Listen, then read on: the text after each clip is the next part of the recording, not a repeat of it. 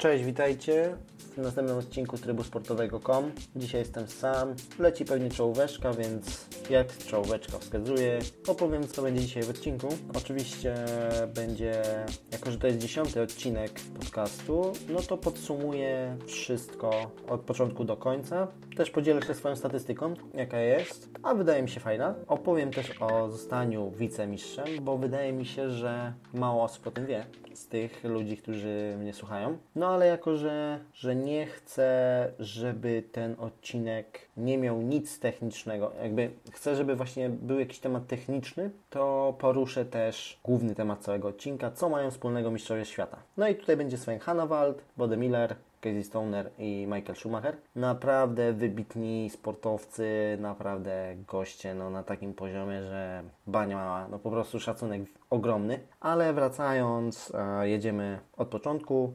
Pierwsze co, to chcę Wam wszystkim tym, którzy mnie słuchają i Ty, słuchaczu, teraz też podziękować za, za to, że mnie po prostu słuchacie i, i tyle, bo, no bo gdybyście mnie nie słuchali, gdyby to nie miało jakiegoś tam odzewu w statystykach, tak, że, że ktoś mnie słucha, że ktoś popiera te odcinki, no to bym tego nie nagrywał. No a jednak z odcinka na odcinek średnia się powiększa. Są oczywiście odcinki, które były bardzo mało słuchane, ale są też takie, które nadrabiają to bardzo mocno. No i średnia summarum jest bardzo fajna. E, wiadomo, nie zawsze temat trafi tak, jak miał trafić. No to trudno. Więc jeszcze raz Dziękuję, naprawdę mi miło, bo wiem, że to, co robię, ma sens. No i też to, że, że tych gości, których mam, że oni nie produkują się na próżno. To też jest bardzo istotne, bardzo ważne, no bo wiele rozmów było naprawdę bardzo ciekawych, bardzo pouczających, bardzo merytorycznych, technicznych i tak dalej. I szkoda by było, żeby taka wiedza, taka rozmowa się zmarnowała, więc fajnie, że tak nie jest. Tak jak powiedziałem, statystykami się podzielę. Statystyki na ten moment, na 9 odcinków, no to jest 648 odsłuchań plus 70 pobrań odcinka co daje razem wynik e, około 80 przesłuchań na odcinek, co według mnie jest bardzo fajną statystyką. Pokazuje, że, że jednak ludzie słuchają. I tak jak mówiłem wcześniej, oczywiście są odcinki mniej słuchane i są odcinki na, częściej słuchane. Na ten moment najczęściej słuchanym albo najbardziej słuchanym odcinkiem był ten odcinek o rozwoju Ligi Futbolu Amerykańskiego w Polsce. No ale jakby to był temat, po pierwsze, z dwoma bardzo ważnymi gośćmi i z bardzo ważną e, sytuacją, jakby, że ten sport się rozwija i naprawdę bardzo pożądanym kierunku, więc to było bardzo ważne i też trafiło do osób z tego świata, więc dlatego było tyle odsłuchań też. No i to był wynik 170, jak połączymy razem odsłuchanie i pobrania, więc naprawdę fajnie, naprawdę fajnie. Niestety nie znam statystyk z iTunesa, bo z jakichś powodów iTunes mi nie chce ich podawać, a tam też jest kanał, tak samo na innych platformach.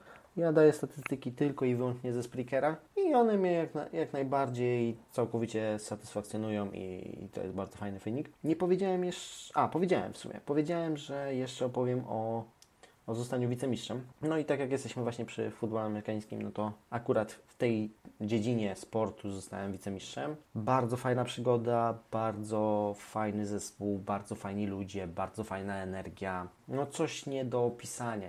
Jak, jakby to powiedzieć, jak możesz, inaczej, jak stoisz z ósemką ludzi, bo gramy w dziewiątkach akurat, jak stoisz z ośmioma ludźmi obok siebie i wiesz, że oni tak samo chcą zatrzymać przeciwnika jak ty, bo tutaj mówię akurat o defensywie, bo akurat grałem w defensywie, to po prostu wiesz, że ten gościu obok Ciebie, on da siebie tak samo 100% czy nawet 110, tak samo jak Ty dasz. Jakby każdy jest tak samo żądny tej, tej wygranej, tego zatrzymania tego przeciwnika i nie pozwoli sobie na po prostu taki zwykły błąd, albo też nie pozwoli sobie, żeby, żeby ktoś go tak po prostu przeszedł. To jest, to jest naprawdę bardzo no takie, jakby to powiedzieć, e, łączące. Jakby nie, nie, nieważne jest w futbolu amerykańskim czy jesteś bogaczem, milionerem i jeździsz, nie wiem, tam limuzyną i latasz samolotem, czy jesteś po prostu z bardzo biednej rodziny. Jakby przychodzisz na trening, przychodzisz na mecz, zakładasz tego pada z kaskiem i, i nagle wszyscy są jednością. Każdy jest indywidualny, ale tworzy jakąś jedną grupę, która działa jak jeden organizm, bo po prostu każdy ma swoją pozycję i każdy konkretnie ma swoje zadanie i wie, że musi je wykonać w 100%, bo jeśli nie, to prawdopodobnie skończy się to źle. Albo ktoś inny będzie musiał za niego wykonać tą pracę. Czego się nie chce, yy, będąc w drużynie. Mi też ogólnie pasował w ogóle ten sport, pasuje dalej w sumie, bo zawsze lubiłem być odpowiedzialny indywidualnie za swoje wyniki w sporcie. Zawsze lubiłem indywidualnie ćwiczyć, ale jednak tutaj jesteś drużyną, ale każdy jest sam. Jakby to ty zawsze podejmujesz swoją decyzję. Chodzi o to, że nie będzie, może być tak, że musisz obronić dwóch przeciwników naraz i musisz wybrać którego. I wiesz, że jeśli źle wybierzesz, to jest Twój błąd i to Ty skiepsisz i to przez Ciebie drużyna straci punkty. I to jest w sumie ta lekka taka adrenalina, że za każdym podejściem, za każdą próbą masz ten sam motyw. Jakby za każdym razem musisz wybrać dobrze. Bo jeśli wybierzesz źle, to ktoś musi Cię wyratować z tego, albo w mojej pozycji safety nie ma już kto mnie wyratować, więc, więc ja muszę zawsze podejmować tę dobrą decyzję. To, to bardzo motywowało do treningów, bardzo motywowało do gry i no i też nie ukrywam, że jeśli wykonasz swoją robotę poprawnie, dobrze i tak dalej, no to widzisz uśmiech tej swojej grupy, że zrobiłeś zajebistą robotę i, i te docenienie Twoich starań, Twojego wysiłku, tak? To z jednej strony jesteś niby drużyną, wygrywasz i przegrywasz drużynowo, ale jednak pracę wykonujesz sam. I ile dasz siebie, tyle, tyle z tego będzie. I tyle będzie pożytku też dla drużyny, więc naprawdę, naprawdę super sport. Też fajnie byłoby opowiedzieć o, o tym, jak doszedłem do tego wicemistrzostwa z całą tą drużyną e, Białych Gdańsk, tak, że mm, mieliśmy tą swoją grupę na początku, dwoma innymi drużynami, e, wygraliśmy każdy z, mecz z nimi po dwa razy, ale co na mnie najbardziej wpłynęło, to obóz przed całym sezonem, kiedy zagraliśmy z drużyną, którą uważaliśmy za najsłabszą i na 35 zagrywek, na tak, na 35 zagrywek, 25 zagrywek trzymaliśmy ich na jednym jardzie, czyli po prostu w jednej linii, jakby nie mogli się w ogóle ruszyć z miejsca, totalnie nic zrobić. To był trening oczywiście. Mm, na, na, na obozie po prostu przyjechała druga drużyna i, i potrenowała z nami. Po czym w 10 próbach zdobyli dwa razy punkty, bo po prostu wyszliśmy na takim totalnym luzie na tą ostatnią jakby, na te ostatnie 10 prób z takim przekonaniem, że e, proszę Cię, jak już 25 prób im zatrzymaliśmy, to co to jest ta dziesiątka jakby, w ogóle nie ma o czym mówić, to jest żaden przeciwnik, a okazało się właśnie, że, że jak wychodzisz z takim, z takim myśleniem, że nie szanujesz przeciwnika, to on Ci potrafi się odwinąć naprawdę konkretnie i to nie raz i wtedy na treningu zremisowali z nami, a a myśleliśmy, że są najgorsi. I to, i, i to, mi tak, to mi tak bardzo weszło w głowę, że jakby nigdy nie możesz wyjść z myślą, że ty jesteś lepszy. Albo inaczej, może jesteś lepszy, ale nie możesz nie szanować przeciwnika. Za każdym razem musisz wyjść z myślą, że on może zrobić coś dziwnego, może zrobić coś nowego i będziesz musiał zareagować. A jeśli będziesz myślał, że a, dobra, mam to już w kieszeni, no to nie zareagujesz po prostu, bo, bo nie będziesz wykonywał swojej roboty na 100% i, i, i źle to się skończy. Tak jak wtedy to się skończyło. Dobrze, że taki mecz mieliśmy. Wydaje mi się, że nie tylko mi, mi to było potrzebne, wydaje mi się, że całej drużynie było to potrzebne, bo dzięki temu wszystkie cztery mecze, właśnie dwa z nimi i dwa z drużyną, która miała być pretendentem, nie wiem, do finału, która po prostu uważała nas tak samo, jak my uważaliśmy tą drugą, że po prostu jest słaba, tak, że nie da rady, że... I wydaje mi się, że właśnie im zabrakło takiego meczu, im zabrakło takiego myślenia, że szacunek do rywala, że, że mogli, mogli inaczej do tego podejść, nie z, takim, nie z taką pewnością, przez co właśnie przegrali dwa mecze, tak, i no i tak to się skończyło i my wygraliśmy, przeszliśmy mm, do półfinału, tak, i jak zagraliśmy półfinał, to, to, to w ogóle był najlepszy mecz, który uważam. Znaczy, jeśli chodzi o e, najlepszy mecz, jeśli chodzi o rywalizację sportową. O co chodzi? Chodzi o to, że najfajniej się skończył. Ok, wygraliśmy, ale przeciwnicy zachowali się naprawdę, naprawdę po mistrzowsku i, i z podniesioną głową powiedzieli fajny mecz, super było, dzisiaj byliście lepsi, może w inny dzień my będziemy, no i, i tyle. I jakby było fajne przyznanie, że nasza ciężka robota nie poszła na darmo, i że nie jesteśmy po prostu dobrzy, bo, bo coś. Bo była pogoda, bo był trener, bo piłka leciała tak czy siak. Nie, po prostu byliście lepsi. Nie było wymówek, było po prostu powiedzenie, było fajnie i, i, i tyle.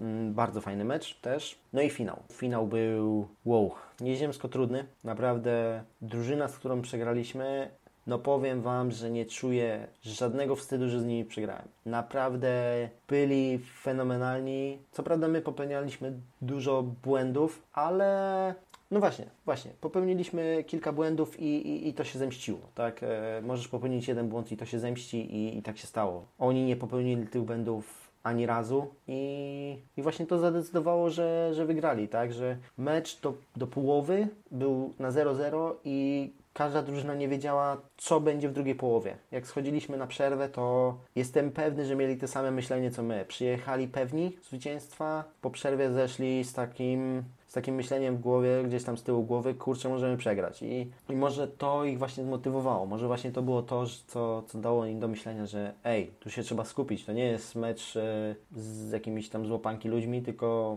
naprawdę wytrenowanymi gośćmi i, i musimy dać siebie wszystko. I, no i pokazali to 100% w drugiej połowie i wygrali i szacunek i gratulacje ale totalnie nie mam myślenia tak jak niektórzy, że będąc wicemistrzem jesteś pierwszym przegranym. Ja, tak, ja, ja nie mam czegoś takiego. Ok, jasne była ambicja, e, były chęci na, na złoto, oczywiście, że tak, ale nie czuję, nie czuję wstydu, kiedy biorę ten medal do ręki, kiedy patrzę na, na, na logo drużyny i, i wiem, że to był naprawdę zajebisty czas i na treningu, i na meczach, i poza meczami też, i poza treningami. Jakby z niektórymi gośćmi się naprawdę świetnie zżyłem i, i, i mieliśmy fajne sytuacje.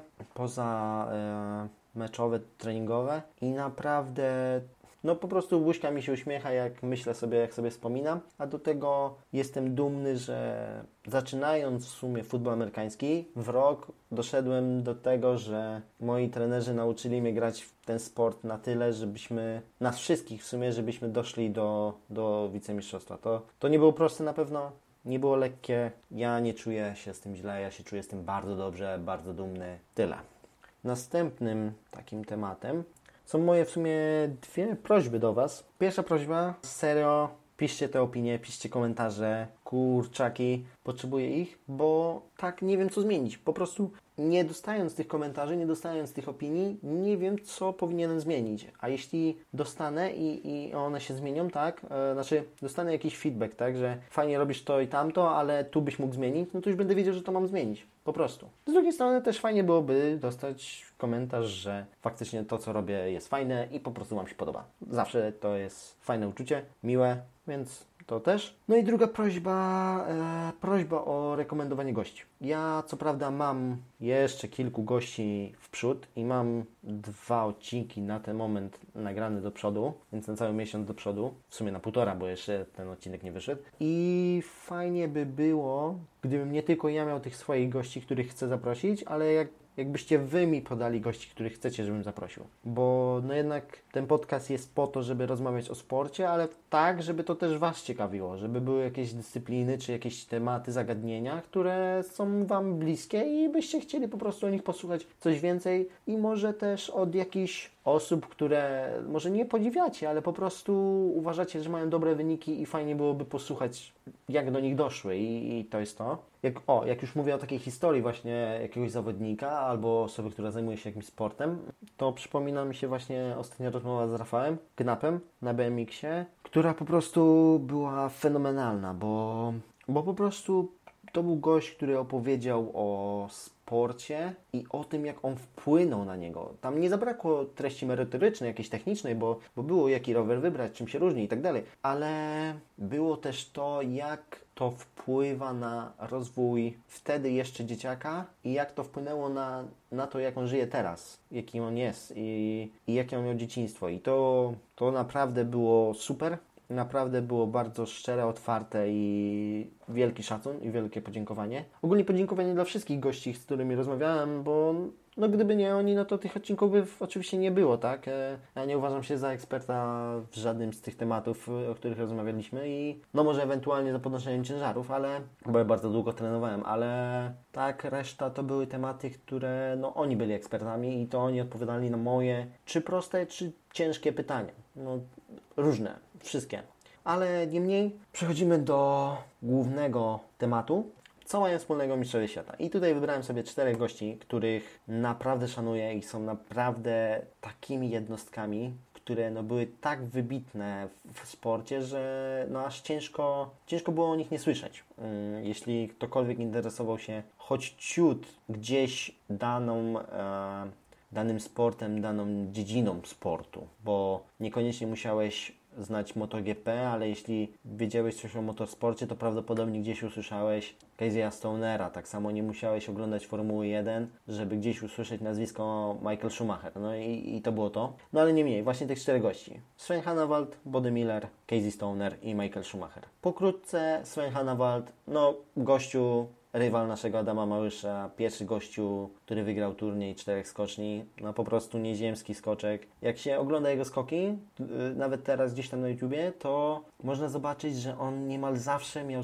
miał najlepsze noty od sędziów. Zawsze było 19, 19,5, 20. I koniec. Jakby, no, no totalnie zawsze tak skakał, nie? Idealnie, po prostu perfekcyjny robot. To samo Body Miller. Koleś, znaczy jakby jeden i drugi tutaj akurat, Sven Hannawald i Body Miller, to są e, sportowcy, którzy mają taki aspekt jakby bycia albo perfekcyjnym, albo bycia beznadziejnym. No i Bodemiller jest, jak to nazwać, narciarzem alpejskim? Tak, no, y, zjeżdżał na tych nartach e, i to w Salomie, i w Gigancie i tak dalej, w całym tym turnieju. I Sven Hannawald potrafił, tak jak mówię, wygrać turniej czterech skoczni, skakał po prostu super, ale jak zobaczycie jego wyniki, to zarazem miał takie miejsca totalnie no, wyczarowane w ogóle, typu 48, 50, takie znikąd, jakby, no, jakby nie on skakał, jakby ktoś się podpisał i po prostu trenował pierwszy raz skoki i to było dziwne i tak samo Body Miller, to był koleś, który wygrywał tyle razy, że no, nie sposób tego niemal zliczyć, ale też potrafił w ogóle nie dojechać do mety. To był koleś, który albo dojechał pierwszy, no, oczywiście tam przekoloryzowuje, typu w pierwszej piątce, albo po prostu nie dojechał w ogóle. I to było takie też taka, taka różnica straszna, ogromna, że z jednego krańca na drugi, jakby no dysonans ogromny. Trzecim gościem jest Casey Stoner, mój osobisty idol, jeśli chodzi o motocykle, o jazdę na motocyklu wyścigowym. Gość, który no, był nieziemski. Po prostu każdy, nawet dzisiejszy kierowca, dalej w stawce, bo niestety Casey Stoner zrezygnował w wieku 27 lat, na własną prośbę, pomimo, że dalej mógł być mistrzem następny raz i tak dalej, to i tak zrezygnował, bo uważał, że polityka go, tego sportu zniechęca do samego sportu, więc, więc zrezygnował. Trochę jak Arton Senna w Formule 1.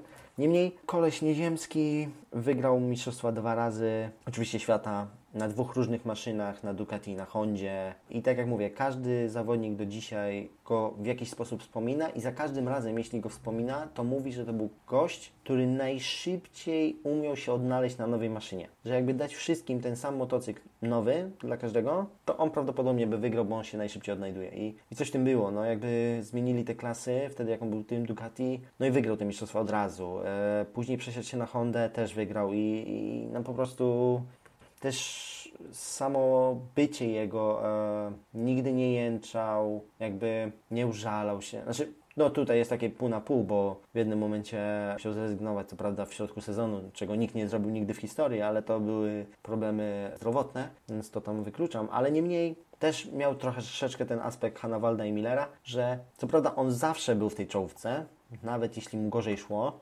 ale właśnie psychicznie był mocno zniszczony w którymś momencie I, i to było to. Więc być może sport na naprawdę najwyższym światowym poziomie po prostu potrafi niszczyć psychicznie. Niestety nie wiem, co było z Michaelem Schumacherem, bo wszystkich tych czterech gości czytałem biografię, czy autobiografię, tam w zależności różnie od nazwiska. I jakby biografii Schumachera nie było nic o tym, czy on się dobrze czuł, czy źle czuł psychicznie, więc tego nie wiemy. No ale tego gościa no, nawet nie trzeba przedstawiać. No to jest gość, który wygrał tyle razy Formule 1, że, że jest legendą do dzisiaj. Z jednej strony szkoda, że nie odszedł już na dobre, z drugiej też właśnie było widać, że, że to już że jednak ma doświadczenie, ale bolid, który ma, to jednak nie ta moc i że jednak w Formule 1 liczy się maszyna, a nie tylko talent i no i tyle.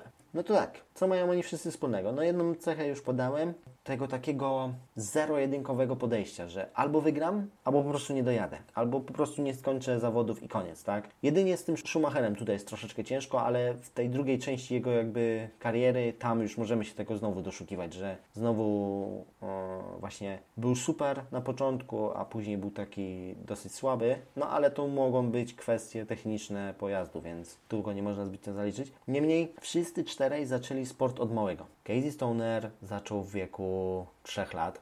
Body Miller w sumie to on zaczął od zerowego roku, nie wiem, od roku, w którym zaczął chodzić, albo zaczął zakładać narty, czyli w jakimś wieku dwóch lat, bo po prostu żył w górach i tam zawsze był śnieg i zawsze musiał używać tych nart. Sven Hannawald, co prawda, że wszystkich tych gości zaczął najpóźniej, bo około wieku, bo ja wiem, 6-7 lat, bo on już do pierwszej szkoły, do której poszedł, to była podstawówka, to były jeszcze czasy przed Niemcami, bodajże RFN, RFN, jakoś tak. To była szkoła, która uczyła nas skoczków narciarskich. Od razu, od samej podstawówki jakby i, i to był taki szał. Jak ja to czytałem, to po prostu nie wierzyłem, że taka szkoła mogła być, ale tak, się, ale tak było. Więc tam powiedzmy 6-7 rok. No i Schumacher, następny gość, który zaczął powiedzmy w wieku 2-3 lat, bo czy tam ewentualnie 4, bo jego ojciec miał tor gokardowy i on mógł akurat sobie trenować gokardy. Więc każdy z nich zaczął od naprawdę bardzo młodego wieku, no i jakby dążył w tym do końca, tak, i, i, i każdy z nich został mistrzem w swojej dziedzinie. Następny punkt, który mają wspólny, to że mieli od razu możliwości. To moim zdaniem bardzo wpływa na to, że oni są mistrzami, a inni nie. Jakby o co chodzi? Chodzi o to, że tak, tak jak mówiłem, Sven Hannawald, który zaczął najpóźniej, od razu był od dzieciaka uczony, od tam powiedzmy 6-7 roku życia, uczony na skoczka, tak? Już się uczył tej techniki. Tam na koniec tej szkoły zaczynał jakieś tam skoki, tak, z tych nart na jakichś tam mniejszych, no, na początku na, tak naprawdę z górek takich większych, żeby tam kilka metrów po prostu polecieć. No i sukcesywnie uczył się, sukcesywnie uczył się i szedł do następnej szkoły i tak dalej, i tak dalej, która uczyła go cały czas i miał cały czas, całe swoje życie, całą swoją, wszystkie możliwości dookoła niego wskazywała po prostu na to. Bodmiller to już w ogóle, to był taki koks, że, że on żył po prostu w tych warunkach i jakby on tego nie potrafił, to on by się, to on by, to by nie, nie, nie mógł tam żyć po prostu. A właśnie jako to, że był w tych górach, mieszkał w tych górach, to wszyscy po prostu od dzieciaka musieli ubierać narty, no i na tych nartach jakby podróżowali, tak, e, jakby przemieszczali się po prostu z punktu A do punktu B i, i tyle, tak, i jako, że był dzieciakiem, miał dużo energii, to sobie zaczął świrować po prostu w lasach, jakieś slalomy, jakieś triki, jakieś szybsze zjazdy, jakieś tutaj coś wyskoki, no i tak mu zostało i nagle jak zaczął faktycznie rywalizować, okazało się, że jest po prostu super, nie wiedząc czemu. No właśnie dlatego, bo zaczynał od początku, jakby od samego dzieciaka. I tak samo było ze Stonerem, gdzie no po prostu rodzice kupili, znaczy w sumie on dostał po siostrze, bo siostra była starsza, dostał po siostrze jej a, malutki motocykl, siostra tam dostała większy wtedy, no i zaczął nim jeździć, po prostu. Zanim jeszcze dobrze chodził, dobrze biegał, to on już jeździł na motocyklu. Okej, okay, małym, bo małym, ale jeździł. W ogóle są śmieszne foty, jak się zobaczy w książkę taki mały Bobas, znaczy Bobas, no taki mały, naprawdę dzieciak 2-3 lata, on tam w kasku, w kombinezonie, znaczy w kombinezonie, no takim ubraniu, powiedzmy kombinezono podobnym.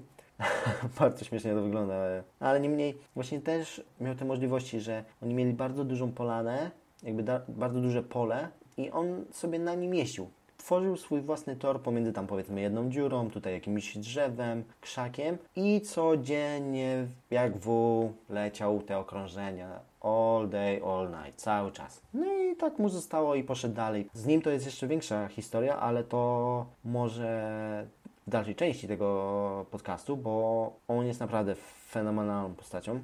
Jakby, może nawet nie sam on, co całe okoliczności, które mu sprzyjały. No i Michael Schumacher. Schumacher to samo, tak jak wspomniałem, ojciec miał tor go-kardowy, więc on gdy tylko już mógł jakby zasiąść za go-kartem, od razu za, za niego wsiadł i po prostu zaczął jeździć. I jeździł dzień w dzień, dzień w dzień, dzień w dzień, a jego ojciec, tak jak w przypadku Stonera, był po prostu jego mechanikiem. I tyle. I też pierwsze zawody były na tym torze, gdzie no na torze jego ojca po prostu. Następny punkt, który łączy ich wszystkich, no to jest bardzo dużo szczęścia, które ich specjalnie akurat ich konkretnie spotkało.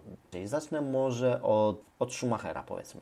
Gdy był w momencie, kiedy jakby musiał przejść już na wyższy poziom zaawansowania jakby w tych kardach. Nie było jego rodziny stać na to, więc jego ojciec zgłosił się do swojego przyjaciela i ten jego przyjaciel, tego ojca, był pierwszym sponsorem Schumachera. I on dosyć długo z nim cały czas trzymał kontakt, jakby nawet już tam w bardzo zaawansowanym poziomie swojej kariery, tam już na naprawdę światowym poziomie, dalej z nim trzymał kontakt. No i gdyby, gdyby nie ten przyjaciel, to on by nigdy nie pojechał na takie naprawdę ważne zawody, nigdy by nie jeździł takimi lepszymi, nazwijmy to szybszymi, mocniejszymi kokardami, a dzięki temu było to możliwe. No i później następne osoby go z, y, zobaczyły i jakby takim drugim, następnym przełomem szczęścia było dostanie się do wydaje mi się, że to był McLaren, ale pewności nie mam, do drużyny, którą właśnie prowadziła nabór młodych talentów do tego, żeby ci młodzieńcy zostali profesjonalnymi kierowcami wyścigowymi na świecie w różnych tam kategoriach, których się najlepiej będą czuli w przyszłości.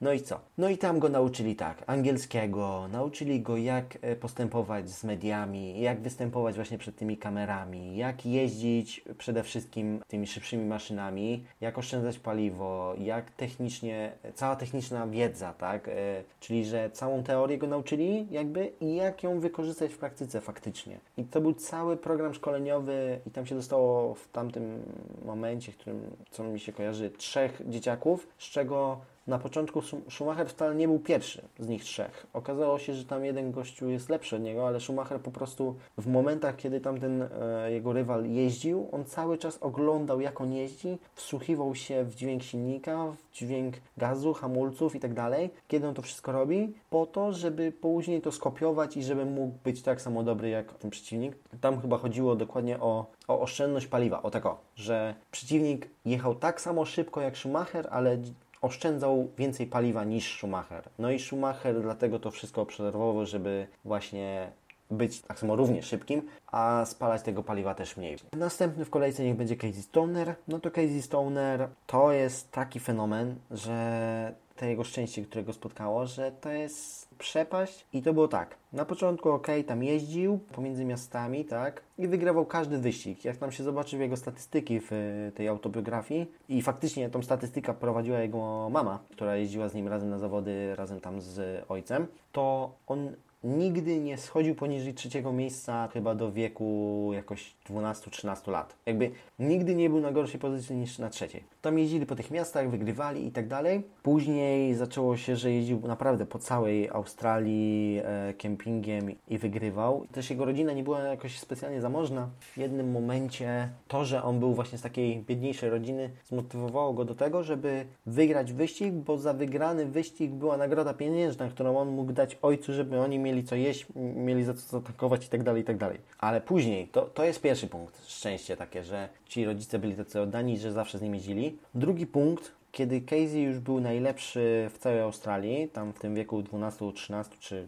około 14 lat, wyprowadzili się do Europy, ale jako, że no nie mieli pieniędzy, żeby się wyprowadzić do Europy, a siostra była na tyle już e, dorosła, że wyjechała do szkoły i tam mieszkała, w tym akademiku, to rodzice Casey'a Stonera postanowili, że będą wspierać syna do końca, można tak powiedzieć. Postawili wszystko na jedną kartę i sprzedali całą swoją posiadłość, całe swoje pole, cały e, dom i tak dalej, żeby pojechać do Europy, kupić tam camping i jeździć nim po Europie, żeby Casey Stoner dalej szedł swoją karierą. No i tam już było trochę ciężej dla Stonera. Tam się okazało, że jednak takich gości jak on jest więcej, że tam już wiedzą, z czym to się je, wiedzą jak jeździć. W którymś momencie było tak, że i nawet tym rodzicom w Europie już zabrakło też pieniędzy. Jakby już się skończyło, bo ten sport jest naprawdę drogi, trzeba naprawdę dużo wydawać, a na tym poziomie to było jeszcze droższe, jeszcze mocniejsze, wyższe, szybsze i tak dalej. I nagle, oczywiście, jakimś trafem, te szczęście takie specjalne, dotknęło Stonera i jego rodzinę. Jeden gość po prostu wypatrzył Stonera jako jednego z tych dzieciaków, którzy naprawdę się wyróżniają, że potrafią jeździć. No i zasponsorował im i mieszkanie, i jedzenie, i wszystko tak tylko po to, żeby Stoner mógł jeździć. I to było no, naprawdę nieziemskie. W każdym razie tam wtedy spotkał Daniego Pedroza, z którym razem, nomen omen, trafił do MotoGP i ścigał się z nim nawet w jednym zespole w którymś momencie, jak równy z równym. I właśnie na cześć tego człowieka, który wszystkich ich tam wypatrzył, zaczął jeździć z numerem 27. Później ojciec dla niego wywalczył naprawdę bardzo, bardzo, bardzo dobry kontrakt. Sam kontrakt na początku mógł się wydawać beznadziejny, ale jak on przychodził do MotoGP, bo on nie opiewał na dużą kwotę, ale opiewał na bardzo duże premie, jeśli on będzie wygrywał. A że on wygrał wtedy tak dużo wyścigów, więc jego nagle pensja wynosiła, wychodziła w milionach i, i wtedy to się okazało, że, że ta umowa była naprawdę świetnie skonstruowana, o którą bardzo mocno walczył jego ojciec. Przez co też Stoner się z nim pokłócił, no ale to tam mniejsza. No i wracamy teraz jeszcze do dwóch gości, no bo mamy jeszcze Bode Millera, którego dotknęło jakieś super szczęście. No jakie super szczęście go dotknęło? No oczywiście tak samo jak w przypadku Schumachera i Stonera znalazła się osoba, która go zasponsorowała, bo jego rodzice także, pomimo że mieli tam biznes tenisowy z tego co kojarzę, też zasponsorowała jego starty, jego całą karierę przyszłą. Znowu ten sam aspekt, czyli jesteś dobry, startujesz, naprawdę jesteś jednym z najlepszych albo najlepszym, no i ktoś Cię wypatruje, znowu albo ktoś się wypatruje, albo znowu Twoi rodzice, albo ktoś z Twojego otoczenia ma przyjaciela, który akurat będzie Cię sponsorował. I to jest takie, jak ja sobie czytałem te wszystkie historię, to nie mogłem uwierzyć, że to jest przypadek. Jakby za dużo jest tych samych motywów w całych tych ich historiach, żeby to, żeby to był przypadek. Jakby czytasz pierwszą biografię albo tam autobiografię, czytasz drugą, trzecią i mówisz, no nie, no kurczę, no nie, to nie jest możliwe, żeby każdy z nich akurat tak samo miał. I czytasz czwartą i znowu ten sam, znowu ten sam schemat się powiela. Akurat y, czwarta to było o Schumacherze i akurat u niego to się powieliło na maksa, bo on tam miał jeszcze większe szczęście niż niż wszyscy inni, bo e, jeszcze wracając do Schumachera, właśnie mu zmieniali nawet sędziowie w Formule 1, przepi- e, jakby może nie zmieniali przepisy, ale sędziowali na jego korzyść, pomimo, że on łamał niektóre zasady. To było też takie bardzo nadzwyczajne. Na przykład jego brat Ralf Schumacher już nie miał takiego szczęścia, już, już, już nie mógł sobie tak na to pozwolić. No ale jeszcze ten Sven Hanawald, u niego totalnie ta sama historia, wszystko tak samo jak u całej trójeczki. Przechodzi do następnej szkoły, idzie już w takie mocne zawodostwo i co? I spotyka go gość, który go sponsoruje. Dziękuję, dobranoc,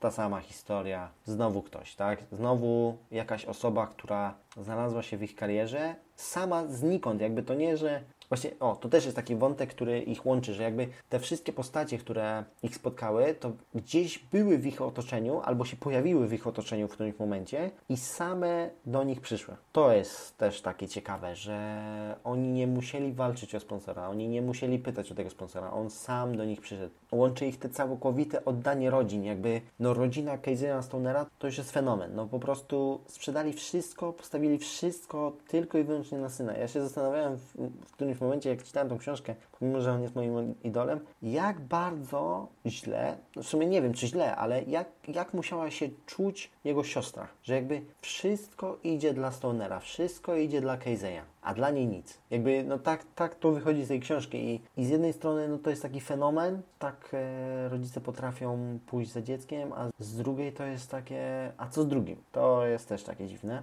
Niemniej, w każdym tym przypadku z tych czterech gości rodzina zawsze mega pomagała, jakby w każdym momencie, że z reguły to było tak, że, że to ojciec więcej pomagał niż matka, ale matka była taka od właśnie tego mentalnego podejścia, od tego psychicznego takiego, żeby wszystko uspokoić, złagodzić te nerwy. A ojciec jednak pchał do przodu i no właśnie w niektórych przypadkach było tak, że nawet się kłócili z tymi swoimi rodzicami, bo rodzice takich pchali. Nie wiem, czy to jakaś niespełniona... Mm, ambicjach, chęć, nie wiem, coś takiego, ale, ale może, może też jakaś nutka w tym tego była u, u, ich rodziców. Też całkowite oddanie ich samych, no bo jakby każdy z nich od początku swojego życia najpóźniej Sven na walce całej tej historii. Jakby jak zaczęli już z tym sportem, to nigdy go nie porzucili, zawsze z nim szli już do końca. Jakby czy było gorzej, czy było lepiej, nieważne, jakby od początku już do końca i, i to właśnie też tak wszystko łączy. Na przykład Body Miller nie miał możliwości inaczej, jakby on musiał jeździć na tych nartach, ale już powiedzmy Schumacher czy Stoner mogli powiedzieć, nie no, ja nie będę jeździł na tym motocyklu, nie będę jeździł tym go-karnem, bo mi się to nie podoba i koniec, ale akurat im się spodobało, akurat mieli taki, taką możliwość, akurat mieli takich rodziców, akurat mieli takie szczęście i to wszystko się złożyło na, na, na, to jedno. Wydaje mi się, że w internecie nie ma takich historii właśnie, że z reguły, jeśli jest temat o poruszaniu, co łączy mistrzów, albo jak zostać mistrzem, bla, bla, bla, takie głupie gadanie, to wtedy jest, jakie cechy mają ci mistrzowie. A nie mówi się o ich historiach, a te historie w sumie chyba pokazują, jak trzeba by było podążać naprawdę za wszelką cenę, dosłownie za wszelką cenę, dążyć do sukcesu, czy jest dobrze, czy jest źle, zawsze dążyć. I, i może to jest to.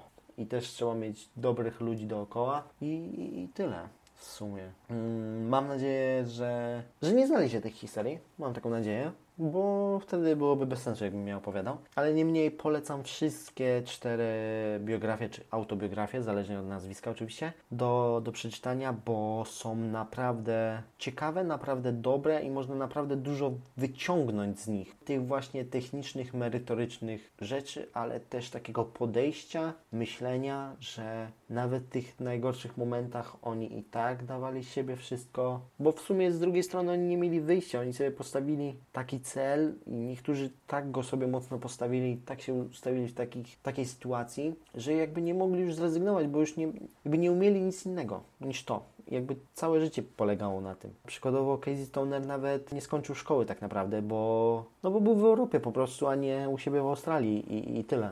Za to jednak Schumacher miał o tyle fajną sytuację, no bo na początku byli jego rodzice, ale później miał cały sztab ludzi, którzy nad nim, nad nim byli i kontrolowali to, w jaką stronę idzie i, i czy jakby mu nie poszło Formule 1, to on pewnie by jeździł w jakichś innych super ekstra samochodach wyścigowych i tam by wygrywał po prostu. Więc jakby ta, w ogóle tak się stało z tymi dwoma jego przeciwnikami, jakby, że tamci poszli w innych kierunkach akurat i tam też odnosili właśnie sukcesy i, i to było to, że jednak ten program McLarena, z tego co kojarzę, właśnie tak, e, no faktycznie tworzył tych mistrzów. Tak jak mówię, mam nadzieję, że się podobało, mam nadzieję, że dowiedzieliście się czegoś nowego, że wstęp pomimo bardzo długiego, bo tam tych 17-15 minut, zależnie jak to tam będzie w edycji, e, okazał się fajny, teraz już pewnie leci końcóweczka, więc tak jak mówiłem, dajcie znać, piszcie komentarze, co się podobało, co się nie podobało, no i do usłyszenia w następnych odcinkach, już z gośćmi, co co prawda. Tyle. Do usłyszenia. I nie zapomnijcie włączyć trybu sportowego. Hej!